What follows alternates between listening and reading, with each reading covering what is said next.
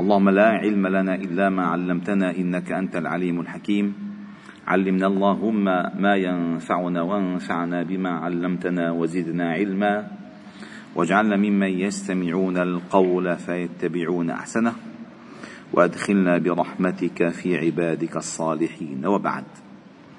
فلا نزال معكم أيها الأحباب الكرام في قراءة التاريخ الإسلامي ونحن وصلنا إلى دولة بني أمية.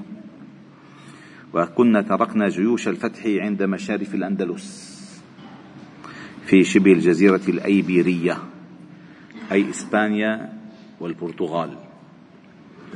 وكانت جيوش المسلمين هنالك وصلت ليس طمعا لا بمال ولا بأراض ولا بسبايا إنما كان الهدف الأكبر هو إيصال الإسلام إلى هذه الأرض الذي ما دخلها الدين.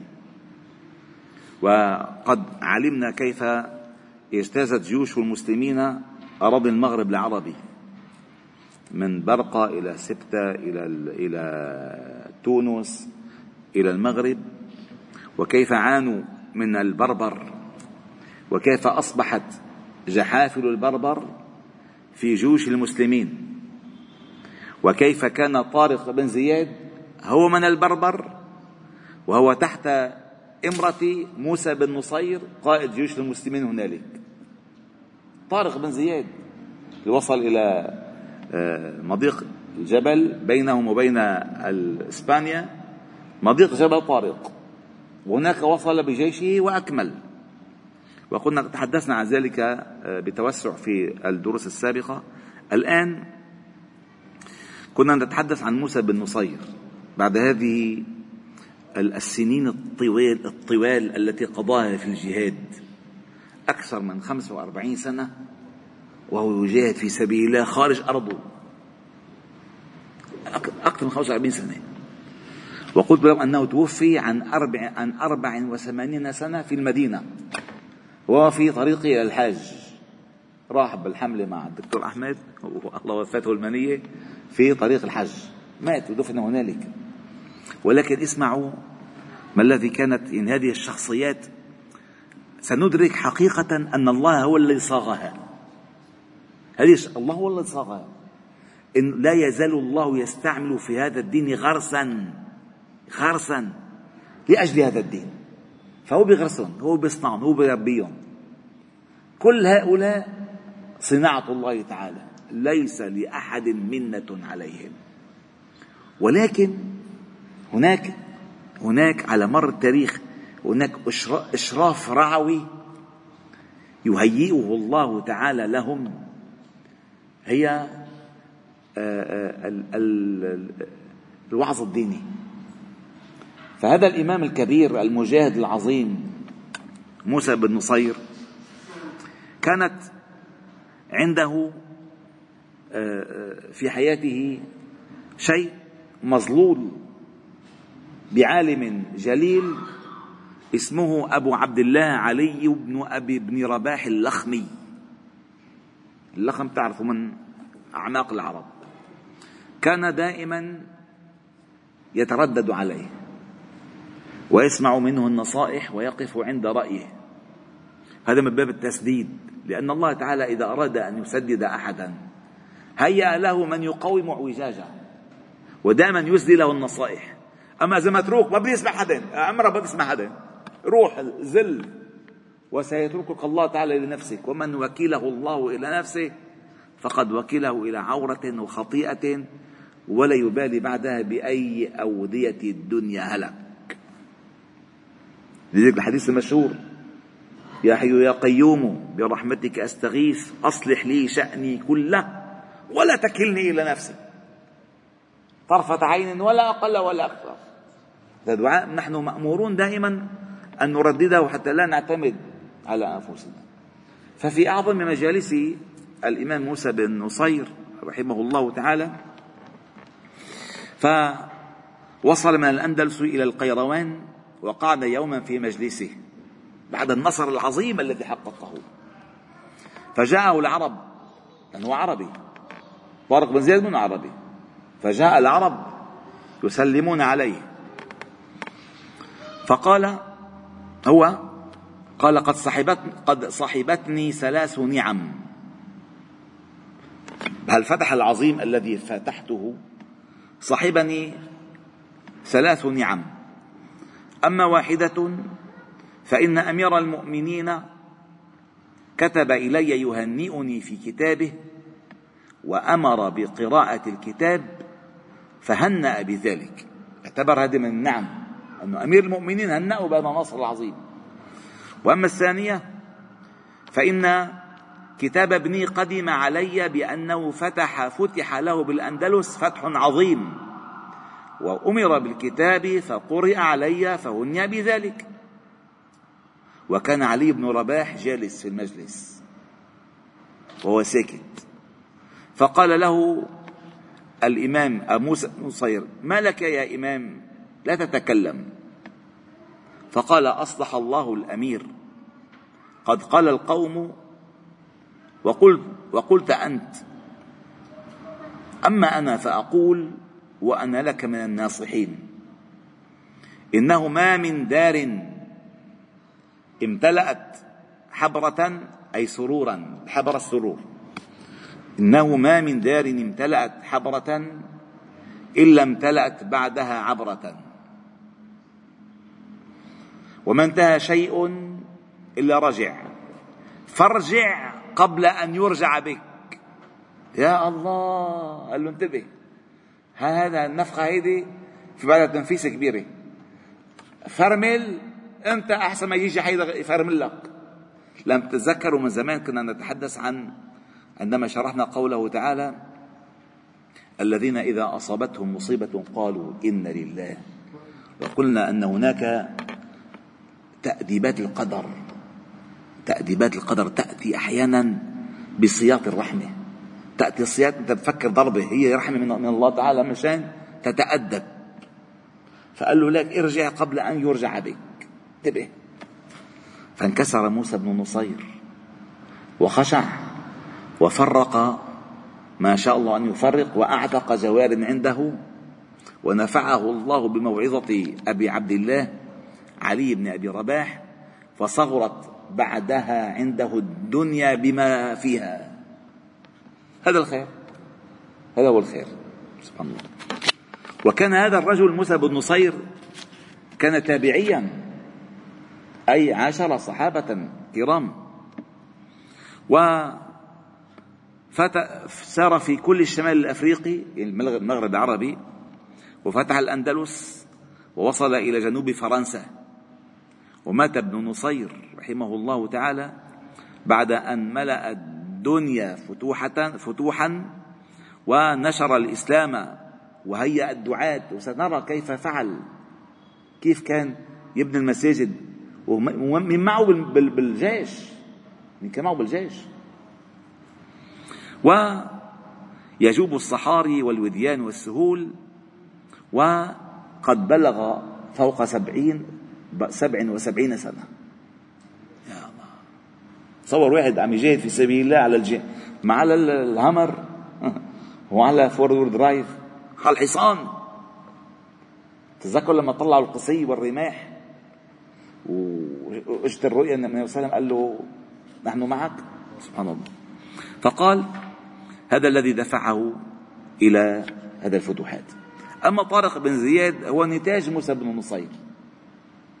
طارق بن زياد هو نتاجه فكان من البربر. وأعظم من قتل في جيوشه من البربر ممن أسلم.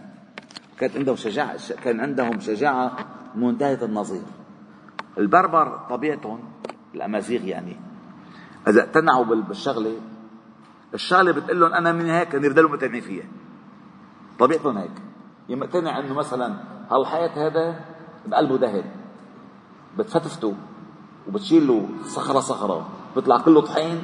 لا ذهب هذا طبيعتهم خلص هي الطبيعه فبضلوا ماشيين هيك. فهذا من الطبيعة التي سهلت فتح الأندلس. ما تراجعوا ابدا. ابدا. سبحان الله. وتولى الأندلس منذ عودة موسى بن نصير إلى دمشق وعاد إلى مكة أو إلى المدينة. عبد العزيز ابن موسى بن نصير أي ابنه.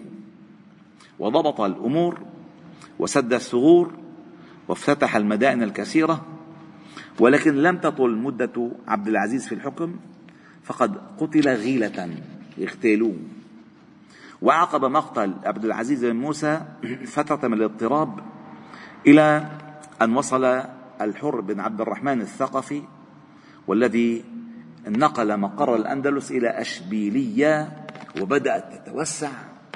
هذه حتى وصلت ست يعني 400 سنة 600 سنة حكموا. شو الإسلام بالأندلس؟ شيء منسي. فعلا الأندلس المنسي. الأندلس المنسي. 800 سنة. من قرون يا عمي؟ إيه والله من وصدقوني أيها الأحباب الكرام. أغلب علوم الإسلام الآن من ينتفع بها من علوم أهل الأندلس. صدقوني سبحان الله. خلصنا الأندلس.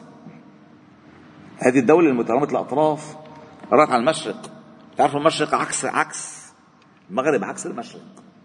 هذا المغرب العربي. هي والشمال الأفريقي. نزلنا على على المشرق. المشرق كان هناك المهلب بن أبي صفرة الذي أبدع إبداعا في حربه للخوارج. وفي ترسيخه لحكم الدولة وفي إخلاصه للدين وفي دعوته للمسلمين. وهو الذي فتح أو شق طريق لفتح كل بلاد ما وراء النهر سيحون وجيحون نهر سيحون وجيحون من من نهر الجنة. وانتشر الإسلام هناك بطريقة وصل إلى مناطق لا يمكن أن يتخيل. وصلوا على حدود الصين. على حدود الصين يا عمي. إيه شو حدود الصين. شغلة خطيرة. وراسلهم ملك الصين. سترونني لاحقا.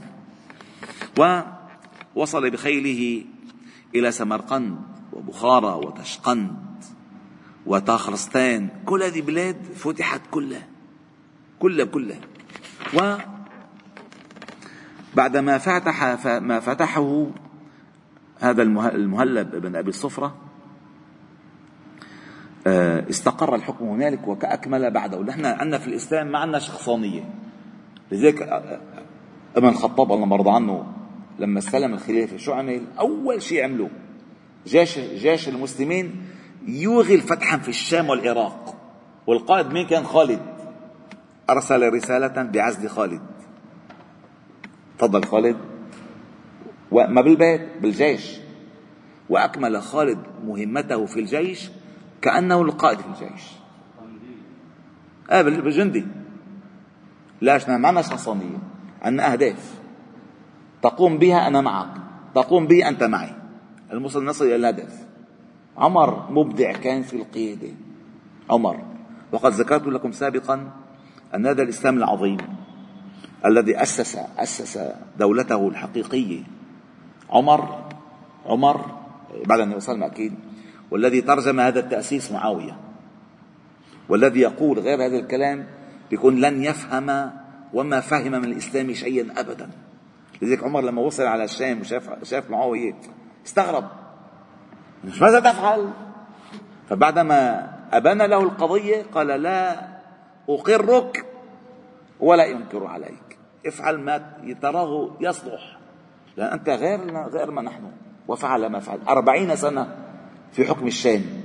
هو الذي أسس. المهم كان هذا المهلب من التابعين كذلك وكان يقال ساد الأحنف ساد الأحنف بحلمه الأحنف بن قيس. وساد مالك بن مسمع بمحبته للعشيرة وساد قتيبة بدهائه وساد المهلب بهذه الخلال جميعا. يعني اجتمعت فيه كلها هذا المهلب وكان من كرمه وسخائه أنه أقبل يوما في بعض غزواته فتلقته امرأة فقالت له أيها الأمير إني نذرت إن أقبلت سالما من غزوتك أن أصوم شهرا. حلو الله يجزيك الخير؟ مان وأن تهب لي جارية وألف درهم. أف شو هالنزر فضحك المهلب وقال قد وفينا نذرك فلا تعودي لمثله فليس كل أحد يفي لك به مثلي. ومر يوما فأتاه رجل اعترض طريقه فقال يا أمير أريد منك حويجة. انه مشان يبسط له إياها. فقال المهلب اطلب لها رجيلة. إن مثلي لا يسأل إلا عن حاجة عظيمة. بدي حاجة صغيرة يروح عند غيري من من كريم نفسه قال له أنا بدي حواجه صغيرة. قال له بدك شوف لك رجال صغير. أنا عندي ما برجع شغلة وفعلا فعلا وكان حكيما وكان من قوله الحياة خير من الموت. كان يقول والثناء خير من الحياة. ولو أعطيت ما لم يعطه أحد لأحببت أن تكون لي. يعني إذا بدي الله يعطيني شغلة ما اعطاها لأحد لأحببت أن تكون لي أذن أسمع بها ما يقال في بعد ما أموت. أنا قاعد نشرة أخبار. سبحان الله. الله الله. وعندما حضرته الوفاة جمع أبناءه وقال لهم دعا بسهام فحزمت. ثم قال أفترونكم كاسريها مجتمعة؟ قالوا لا. قال أفترونكم كاسريها متفرقة؟ قالوا نعم. قال فهكذا الجماعة. فأوصيكم بتقوى الله. وصلة الرحم فإنها تنسئ في الأجل وتسري في المال وتكثر العدد. وأنهاكم عن القطيعة فإن القطيعة تعقب النار وتورث الذلة والقلة. فتحابوا وتواصلوا واجمعوا أمركم ولا تختلفوا وتباروا أي البر فيما بينكم. تجتمع أموركم وعليكم بالطاعة والجماعة وليكن فعالكم أفضل من قولكم فإني أحب أحب للرجل أن يكون لعمله فضل على لسانه. واتقوا الجواب وزلة اللسان فإن الرجل تزل قدمه فينتعش من زلته ويزل لسانه فيهلك. اعرفوا لمن يغشاكم حقه فكفى بغدو الرجل ورواحه إليكم تذكارا لكم. واثروا الجود على البخل وأحبوا العرب واصطنعوا المعروف فإن الرجل من العرب تعده العدة فيموت دونك فكيف الصنيعة عنده؟ عليكم في الحرب بالأنات والمكيدة فإنها أنفع في الحرب من الشجاعة. وإذا كان اللقاء نزل القضاء فإن أخذ الرجل بالحزم فظهر على عدوه قيل أتى الأمر من غير وجهه ثم ظفر فحمد. وإن لم يظفر بعد الأناة قيل ما فرط وما ضيع. فإذا الحزم والأنات قبل اللقاء. والقضاء غالب وعليكم بقراءة القرآن وتعلم السنن وأدب الصالحين وإياكم والخفة وكثرة الكلام في مجالسكم. لو لم يكونوا على هذا المنوال ما وصلوا إلى ما وصلوا إليه. فعلا. صار قائد عظيم. وين على البلاي ستيشن؟ آه؟ شيء خطير عم بيصير والله. و مين اللي عينه المهلب ابن أبي صفرة قائدا؟ هتستغربوا. الحجاج. حجاج وتعلمون أنه هو كان المهلب بن أبي صفرة. كان ليس كان من أنصار عبد الله بن آه، شو اسمه؟ زبير. ولكن كان جدي. كان هدفه الإسلام يستقر. خلص ابن الزبير شو بدنا نروح بدنا الدولة. فقدر له الحجاج هذا الموقف. وأمنه على كل شيء. مسكوا مسكوا كل شيء. عرف أنه القضية منها مصلحة ولا شخصانية وبعدما آه، توفي المهلب ولى الحجاج ابنه على على خراسان. وفي عام 86 للهجرة عين الحجاج الحجاج قتيبة بن مسلم على خرسان وقتيبة فعلا ابن مسلم بده محاضرات. لنعرف هالرجل قد إيه كان عجيب عجيب غريب قتيبة. فعلا. أي والله. آه، فتح سجستان. وشو بدي لك فتح, فتح الأرض كلها. فتح كل ما وراء النار هو فتحه. هو وصل على الكاشغر والبلاد تاجقستان أوزبكستان كله هو وصل عليها كله كله. والطالقان وال شو اسمه هال القزوين كله كله وصل عليها. في أقل من عشر سنين. شيء مخيف.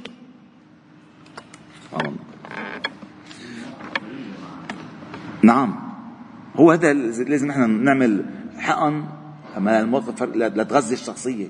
لأن إحنا وين بيحطوا لنا لولو وطبوش جريندايزر سوبرمان سبايدر مان الرجل الضفدع الرجل العنكبوت الرجل هو كله كذب. هذا الرجال.